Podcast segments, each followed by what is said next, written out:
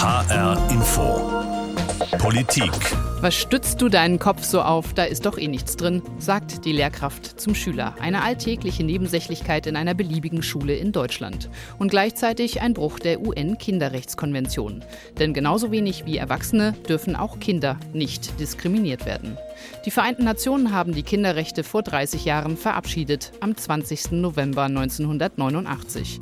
Mit dem Ziel, die weltweit fast zwei Milliarden Kinder zu schützen, zu fördern und zu beteiligen. Hier in Deutschland machen die unter 18-Jährigen 16 Prozent der Bevölkerung aus. Ob für sie die Kinderrechte ausreichend umgesetzt werden, frage ich in der Sendung HR Info Politik. Mein Name ist Julia Hummelsieb. Und ich habe die Frankfurter Kindergarten- und Grundschulkinder gefragt, was sie über ihre Kinderrechte wissen. Lass uns mal überlegen. Dass man irgendwas darf und was auch nicht darf. Wieso, weshalb, warum? Weil Kinder haben auch Rechte. Nicht nur die Erwachsenen, auch die Kinder. Kinderrechte sind Rechte, die Erwachsene manchmal akzeptieren müssen. Kinderrechte sind, dass man mitentscheiden darf, mitbestimmen darf, dass ich jetzt auf die Schule gehen will und auf gar keinen Fall auf die. Manchmal Sie dürfen mir nichts verbieten. Etwas zu sagen, was ich gerne möchte. Bei mir dürfen sie nicht meine Hefte angucken. Und sie dürfen auch nicht meine Spielzeuge klauen. Kindern ist also bewusst, dass sie Rechte haben. Noch genauer kennt sich Susanne Savadogo von der internationalen Kinderrechtsorganisation Save the Children aus. Alle Kinder haben die gleichen Rechte. Sie haben das Recht, gesund zu leben, mit ihren Eltern zusammenzuleben, Geborgenheit zu finden und keine Not zu leiden. Sie haben das Recht auf Bildung, aber genauso haben sie auch das Recht zu spielen. Und sie haben das Recht, bei Fragen, die sie selbst betreffen, mitzubestimmen und auch zu sagen, was sie denken, wie die Erwachsenen auch. Und natürlich haben Kinder auch ein Recht auf Schutz vor Gewalt, vor Missbrauch und vor Ausbeutung, zum Beispiel vor Kinderarbeit.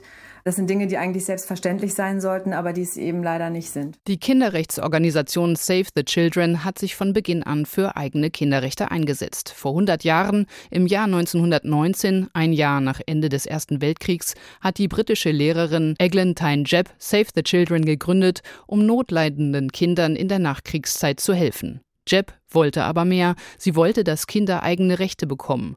Dazu schrieb sie die Erklärung über die Rechte des Kindes und schaffte es, dass die internationale Staatengemeinschaft vertreten im Völkerbund diese Erklärung im Jahr 1924 annahm. 65 Jahre später dann verabschiedeten die Vereinten Nationen ihre Kinderrechtskonvention. Am 20. November 1989 verkündet das feierlich der damalige Präsident der UN-Generalversammlung, der Nigerianer Joseph Garba. Heute Morgen hat die Generalversammlung der Vereinten Nationen die Konvention für Kinderrechte verabschiedet. Das Recht auf Bildung, auf Gleichheit, auf Beteiligung gehört zu den Grundrechten, die UN-Generalsekretär Antonio Guterres zu den wichtigsten überhaupt zählt. Je mehr wir über die Entwicklung von Kindern lernen, umso besser wissen wir, die ersten zehn Lebensjahre sind die wichtigsten. Inzwischen haben alle Staaten der Erde der Konvention zugestimmt, bis auf die USA. Präsidenten wie Bill Clinton oder Barack Obama traten für die Konvention ein, doch der Widerstand der Republikaner im Senat ist immer zu stark gewesen, als dass sie angenommen werden könnte. Sie fürchten, der Vertrag verstoße gegen die amerikanische Selbstbestimmung. Mehr Kinder als je zuvor profitierten heute von den festgelegten Rechten, lobt Guterres. In den vergangenen 30 Jahren ist die Sterblichkeitsrate von Kindern unter fünf Jahren um mehr als die Hälfte gefallen. Auch die Zahl der hungernden Kinder ist gesunken. Doch das Kinderhilfswerk UNICEF beklagt, Trotz der Konvention gehe es vielen Kindern schlecht. Nach einem neuen Bericht sind 30 Millionen Kinder auf der Flucht, mehr als je zuvor. Jedes zehnte Kind auf der Welt wächst ohne Eltern auf oder muss darum fürchten, sie zu verlieren. Weltweit ist immer noch jedes fünfte Kind unterernährt. UNICEF-Chefin Henrietta Fore schlägt Alarm. Zu den bisherigen Problemen kämen für die Kinder immer noch neue Bedrohungen dazu. Sie litten unter dem Klimawandel, würden Opfer von Missbrauch im Internet und Cybermobbing. Es bleibt also noch viel zu tun, um die UN-Kinderrechtskonvention weltweit umzusetzen, wie Antje Passenheim berichtet. Sie ist unsere Korrespondentin in New York, dem Sitz der Vereinten Nationen. Deutschland hat die Konvention im Jahr 1992 ratifiziert und sich damit verpflichtet, sie mit allen zur Verfügung stehenden Mitteln umzusetzen. Wie gut es läuft, überprüfen die UN alle fünf Jahre anhand des sogenannten Staatenberichts. Im aktuellen Staatenbericht der Bundesregierung formuliert Bundesfamilienministerin Franziska Giffey von der SPD den Anspruch, dass Deutschland zu einem der kinderfreundlichsten Länder Europas werden soll und dazu auf einem guten Weg sei. Janina Lückhoff, unsere Korrespondentin in Berlin, beobachtet das Handeln der Politik in Sachen Kinderrechte. Frage an Sie. Woran macht die Bundesregierung denn fest, dass die Umsetzung der Kinderrechte in Deutschland auf diesem guten Weg ist? Also die Kinderrechtskonvention der Vereinten Nationen, die ist ja von Deutschland ratifiziert worden. Das heißt, sie gilt in Deutschland als Bundesgesetz und ist damit Teil der deutschen Rechtsordnung. Und das heißt, dass die Pflicht des Staates besteht, das auch zu beachten, das Wohl des Kindes zu beachten bei Gesetzgebung und auch bei der Rechtsprechung. Und Bundesjustizministerin Lambrecht sagte, Kinder werden auch schon besonders berücksichtigt, gerade bei der Rechtsprechung, wenn also Urteile bei vor allem Familiengerichtsverfahren gefällt gefällt werden.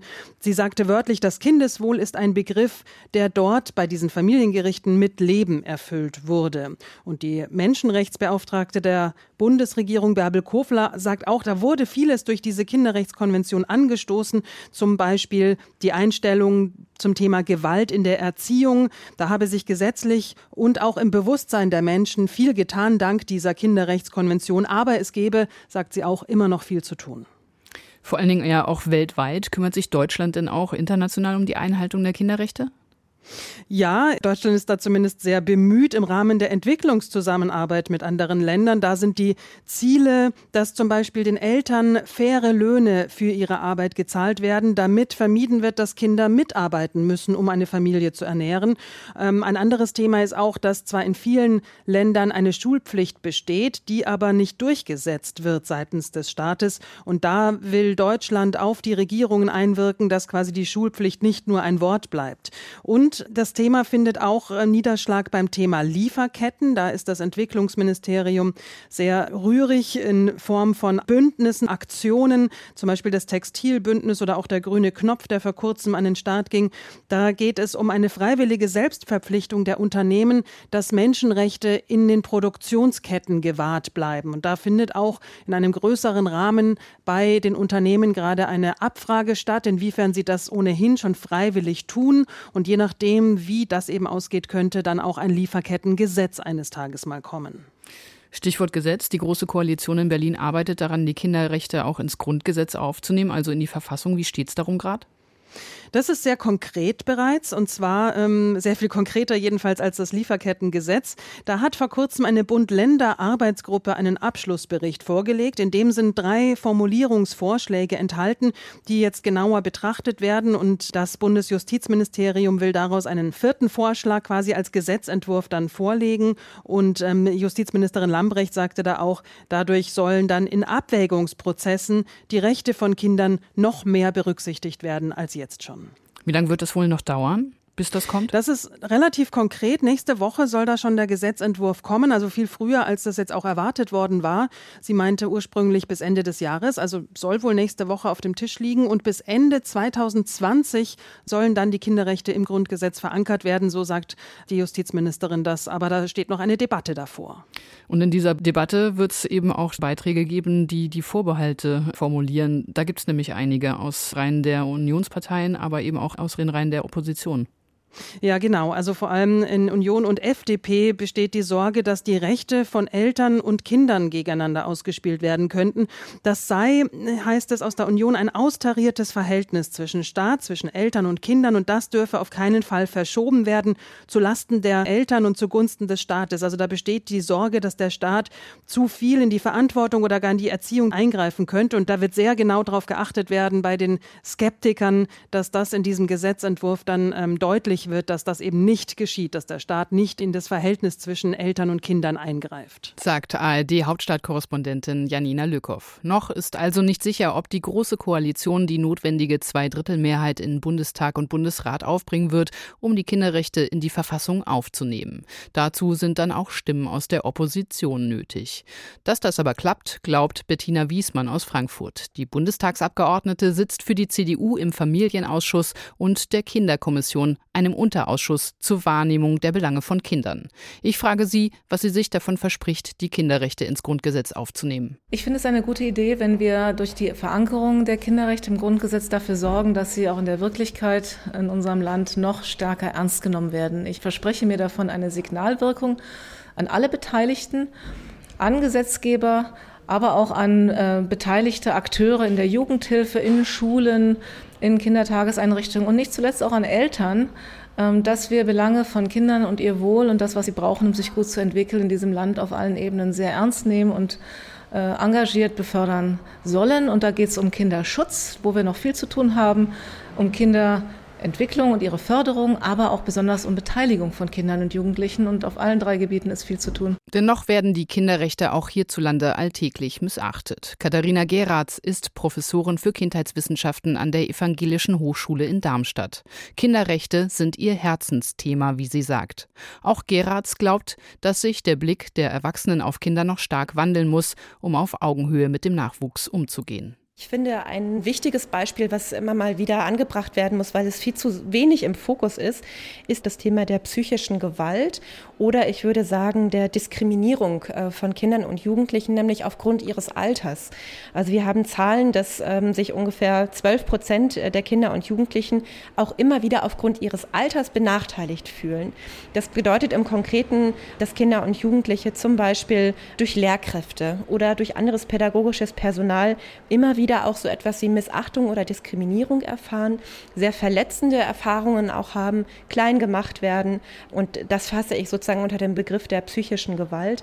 Ich finde, dass wir auch immer wieder thematisieren müssen, dass wir eine Haltung der erwachsenen Gesellschaft brauchen, die Kinder wertschätzen und die tatsächlich das Kind so annehmen, wie es ist und es einfach auch befürworten und das immer wieder stärken in seinem Dasein. Und da gibt es noch einen großen Handlungsbedarf. Kindheitswissenschaftlerin Geratz saß von 2017 2017 bis 2019 ehrenamtlich auf dem Posten der hessischen Beauftragten für Kinderrechte. In dieser Zeit hat sie eine Kinder- und Jugendrechte-Charta erarbeitet. Und zwar mit der Idee, Kinder und Jugendliche und auch natürlich erwachsene Expertinnen und Experten einzubinden zu der Frage, wie die Kinderrechte eigentlich bisher in Hessen umgesetzt sind und ob es nicht noch einigen Handlungsbedarf sozusagen gibt.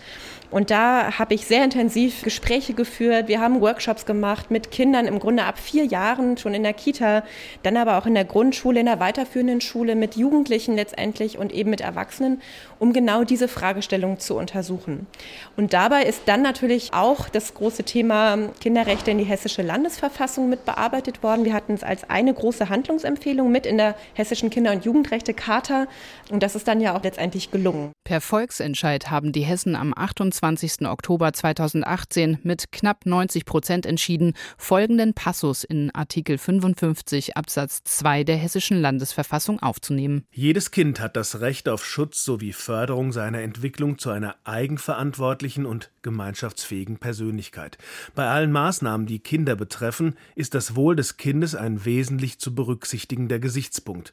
Der Wille des Kindes ist in allen Angelegenheiten, die es betreffen, entsprechend seinem Alter und seiner Reife, Einklang mit den geltenden Verfahrensvorschriften angemessen zu berücksichtigen. Zwar ist Hessen das vorletzte Bundesland, das sich die Kinderrechte in die Verfassung geschrieben hat, aus juristischer Sicht ist diese Formulierung allerdings im bundesweiten Vergleich am weitreichendsten. Denn in ihr sind alle Grundprinzipien der UN-Kinderrechtskonvention enthalten. Katharina Geratz macht das hörbar stolz. Wir haben es in der hessischen Landesverfassung geschafft, dass alle diese Prinzipien tatsächlich auch vom Wortlaut her mit aufgenommen wurden. Das heißt, wir äh, haben tatsächlich das Thema Förderung von Kindern und Jugendlichen mit drin, also sowas wie Bildung und Freizeit, kulturelle Teilhabe. Wir haben aber auch das Thema Schutz mit drin, Schutz vor Gewalt, Schutz vor Missbrauch und so weiter. Und ähm, wir haben aber auch das Thema Partizipation mit drin. Und das ist sehr, sehr weitreichend. Das haben die wenigsten Landesverfassungen das wirklich auch explizit gesagt gesagt wird, die Meinungen von Kindern und Jugendlichen müssen ernst genommen werden und umgesetzt werden. Es ist aber auch noch ein bisschen abzuwarten, was das letztendlich dann noch für Auswirkungen haben wird. Und das fängt ja schon in der Familie an. Der Frankfurter Juraprofessor Ludwig Salgo engagiert sich seit 30 Jahren im Deutschen Kinderschutzbund. Derzeit hält der Fachmann für Kinder- und Jugendrecht noch eine Seniorprofessur an der Goethe-Universität in Frankfurt im Fachbereich Erziehungswissenschaften und ist stellvertretender Vorsitzender des Frankfurter Kinderschutzbunds. Aus seiner Erfahrung sagt er, in den vergangenen Jahren habe sich viel getan. Die UN-Kinderrechtskonvention habe das Bewusstsein der Erwachsenen im Umgang mit Kindern geändert. Ich denke, ein kommunikativer Stil in den Familien ist der große verbreitete Stil heute in Familien. Das ist schon mal ziemlich gut. Es geht nicht mehr so, solange du deine Füße unter meinen Tisch äh, Eltern merken sie, dass sie damit auch nicht durchkommen. Wenn sie Kinder beteiligen, dann kommen sie auch viel mehr zum Ziel.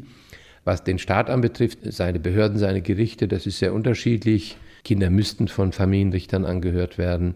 Das geschieht heute immerhin schon zu 40 Prozent. Da ist also Luft nach oben. Kinder bräuchten eine eigene Unterstützung bei dem Familiengericht durch Verfahrensbeistände. Ich sage mal in Anführungszeichen Anwälte der Kinder.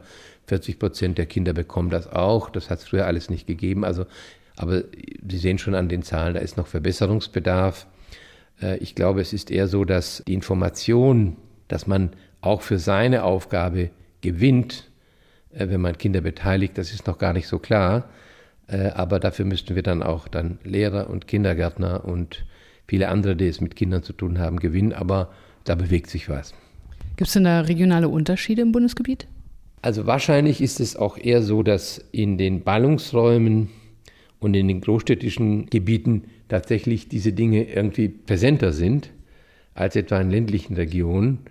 Äh, überhaupt ist die Jugendhilfe in ländlichen Regionen nicht so gut aufgestellt wie in städtischen Regionen. Die Angebote sind halt einfach in den Ballungszentren differenzierter. Da macht es zum Beispiel auch wenig Sinn, Kinder aus dem Flüchtlingsbereich eher irgendwo in die Pampa unterzubringen, weil sie einfach in den Städten viel bessere Angebote auch zur Integration haben. Also es könnte hier ein Stadt-Land-Gefälle sein. Dann ist es auch so, dass Beteiligung kostet Zeit und Ressourcen.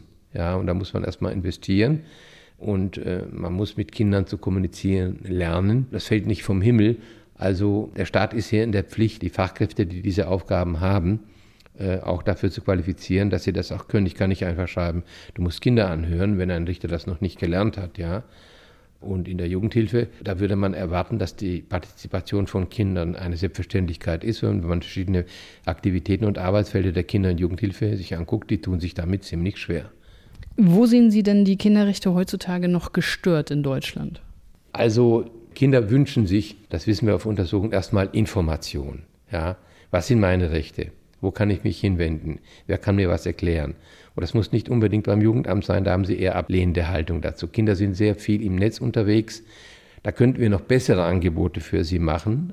Dann wünschen sich Kinder, wenn sie dann irgendwo hin müssen, eine Beratung von Menschen, die unabhängig sind, die qualifiziert sind, die nicht gleich äh, die Institution einschalten, sondern dass sie ihnen deutlich machen können, welche Optionen, welche Möglichkeiten sie haben, wie es weitergehen könnte. Und dann sagen Kinder übrigens, dass wenn sie zu Behörden oder zu Gerichten müssten, dann wünschen sie jemand, der an ihrer Seite steht und sie fachlich begleitet. Wir haben Elemente von diesen Dingen, aber noch nicht so, wie es sein könnte, sein müsste. Und da ist, glaube ich, noch äh, Ausbaufähigkeit. Also die Beteiligungsfrage ist ein großes Thema. Und äh, wo ist die Politik da gefordert? Ja, die Politik im Grunde genommen ist gefordert, nicht nur gute Gesetze zu machen, sondern auch mit zu bedenken, wie die umgesetzt werden. Durch wen, äh, mit welchen Zeitressourcen, mit welcher Qualifikation. Ja. Wir müssten tatsächlich schon in die Ausbildungsgänge reingehen, der Kindergärtner, der Erzieher, der Lehrer, der Juristen, der Mediziner ich muss die entsprechenden Zeitressourcen haben. Wir haben im allgemeinen Sozialdienst etwa eine sehr hohe Arbeitsbelastung, einen hohen Krankenstand, eine sehr große Unzufriedenheit. Also da brauchen wir auch Ressourcen. Also wir haben ganz gute Gesetze. Dann ist es gut, dass wir auch die Gesetze, die wir machen, auch überprüfen. Sind die Ziele, die wir auch mit den Gesetzen erzielen wollten, auch erreicht worden?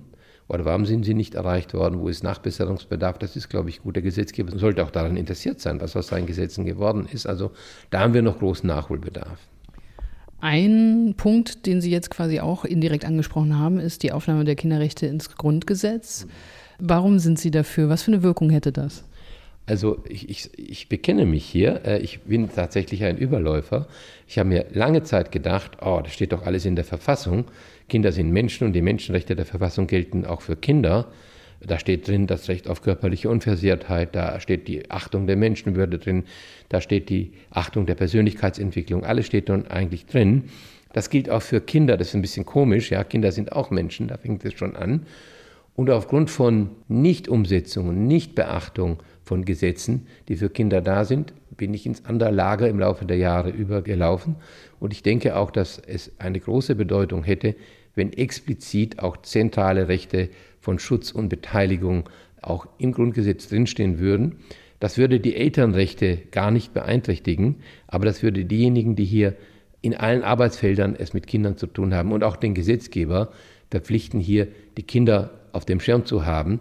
Und es wäre wichtig, dass die Verfassung auch deutlich zum Ausdruck bringt, dass sie auch Kinder sehr ernst nimmt, ihre Schutzrechte, ihre Mitwirkungsrechte ernst nimmt. Und ich glaube, wir werden in einigen Jahren gar nicht mehr verstehen, warum wir darüber diskutiert haben, dass wir die Kinderrechte in die Verfassung aufgenommen haben. Davon gehe ich aus, dass das passieren wird glaubt Professor Ludwig Salgu, stellvertretender Vorsitzender des Frankfurter Kinderschutzbundes. Und sind die Kinderrechte erst einmal im Grundgesetz verankert, werden sie sicherlich auch bekannter. Denn da sind die Ergebnisse einer bundesweiten Umfrage des Deutschen Kinderhilfswerks unter Kindern und Erwachsenen noch etwas ausbaufähig. Im vergangenen Jahr gaben 60 Prozent der befragten Kinder an, dass sie das Thema Kinderrechte nur vom Namen her kennen. Bei den Erwachsenen kannten sich noch weniger mit Kinderrechten aus. Drei Viertel der Befragten kannten das Thema nur vom Namen. Auch auf meine Frage an Frankfurter Eltern von Kindergarten- und Grundschulkindern mussten die meisten zunächst etwas grübeln. Äh, sie haben Rechte. Äh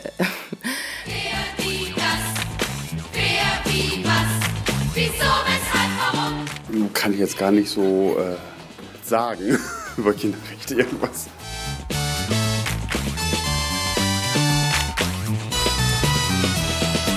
Recht auf körperliche Unversehrtheit, gehe ich davon aus. Seelische vermutlich auch. Recht auf. Das wäre das Einzige, was ich jetzt spontan wüsste. Recht auf natürlich auch die Grundversorgung. Ein Recht auf Bildung. Doch auch am Bekanntheitsgrad von Kinderrechten hängt viel. So berichtet Susanne Feuerbach, Leiterin des Frankfurter Kinderbüros, davon, dass städtische Fördergelder für die Beteiligung von Kindern und Jugendlichen an Bauprojekten wie etwa Spielplätzen oft erst bewilligt würden, wenn sie die Entscheider über die Kinderrechte aufkläre. Das Kinderbüro Frankfurt fährt auch dazu ein Kinderrechtemobil durch die Stadt, in Kindergärten, Schulen, Horte, auf Stadtteilfeste, ins Schwimmbad oder auf den Spielplatz. Dort informieren Feuerbach und ihre Kollegen und Kolleginnen dann über Kinderrechte und über Anlaufstellen in Frankfurt bei Problemen. Und sie beantworten geduldig immer dieselben Fragen, erzählt sie. Die Kinder fragen natürlich, wie ich habe Rechte, was heißt das denn? Oder ja, habe ich jetzt auch Pflichten? Eine typische Frage ist, kann ich jetzt machen, was ich will? Da sagen wir natürlich nein, weil die anderen haben die gleichen Rechte wie du. Und die Eltern fragen im Grunde das Gleiche. Auch Elisabeth Raffauf beantwortet solche Fragen von Eltern. Die Kölner Psychologin hat Erziehungsratgeber und Aufklärungsbücher zum Thema geschrieben. Sie ist für einen Diskussionsabend nach Frankfurt gekommen, organisiert vom Kinderschutzbund und dem Frankfurter Kinderbüro. Das Thema Kinder haben Rechte, Eltern Pflichten. Echt jetzt? Und Raffauf sagt, ja, echt, und das ist auch gut so. Aber sie sagt auch, das Gegenteil von Kinderrecht ist ja nicht Elternpflicht, sondern das Gegenteil ist Unrecht. Und es ist wichtig, dass Eltern wissen, ich muss darauf achten, dass meinen Kindern kein Unrecht geschieht. Und ich muss da selber für sorgen und ich muss es auch schützen gegen Unrecht von außen. Und gleichzeitig muss ich gucken, dass ich auch den Kindern den Raum gebe, dass sie sich gut entwickeln können. Also nicht festhalten, sondern altersgemäß auch loslassen. Und es ist natürlich wichtig, dass die Kinderrechte bekannt gemacht werden. Es ist ja natürlich sehr abstrakt. Das Recht auf Beteiligung, das spielt ja nicht nur in der Familie eine Rolle, das spielt ja auch in der Schule eine Rolle, auch im Kindergarten eine Rolle. Und da ist ja auch wichtig, dass Erzieherinnen und Lehrerinnen und Lehrer, dass die darüber wissen und das auch teilen. Und auch da können Eltern natürlich was lernen und können Eltern was wahrnehmen. Sagen, Mensch, hier gibt es ein Kinderparlament im Kindergarten. Ja, was heißt das? Die Kinder dürfen mitreden.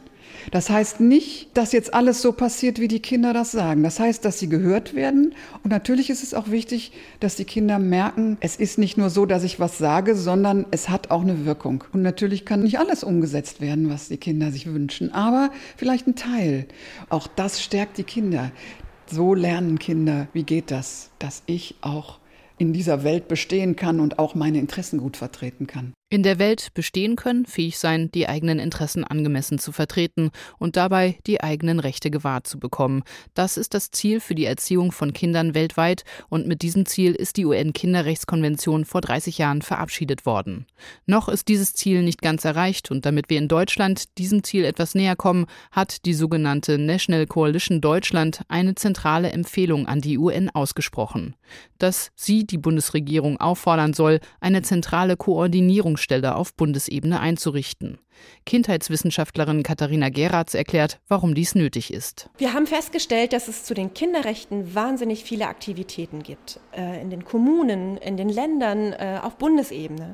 Aber es gibt keine Stelle, die das in irgendeiner Form bisher koordiniert und die einen Überblick tatsächlich über das schaffen kann, was eigentlich passiert. Und ich verspreche mir von solch einer Koordinierungsstelle, dass sie wirklich die Kräfte bündelt und es hinbekommt, dass alle Akteurinnen und Akteure an einem Strang ziehen. Und zwar zum Wohle der Kinder und in Richtung der Umsetzung der UN-Kinderrechtskonvention. Fordert die Darmstädter Professorin Geratz in der Sendung HR Infopolitik zum Thema 30 Jahre Kinderrechte der Vereinten Nationen.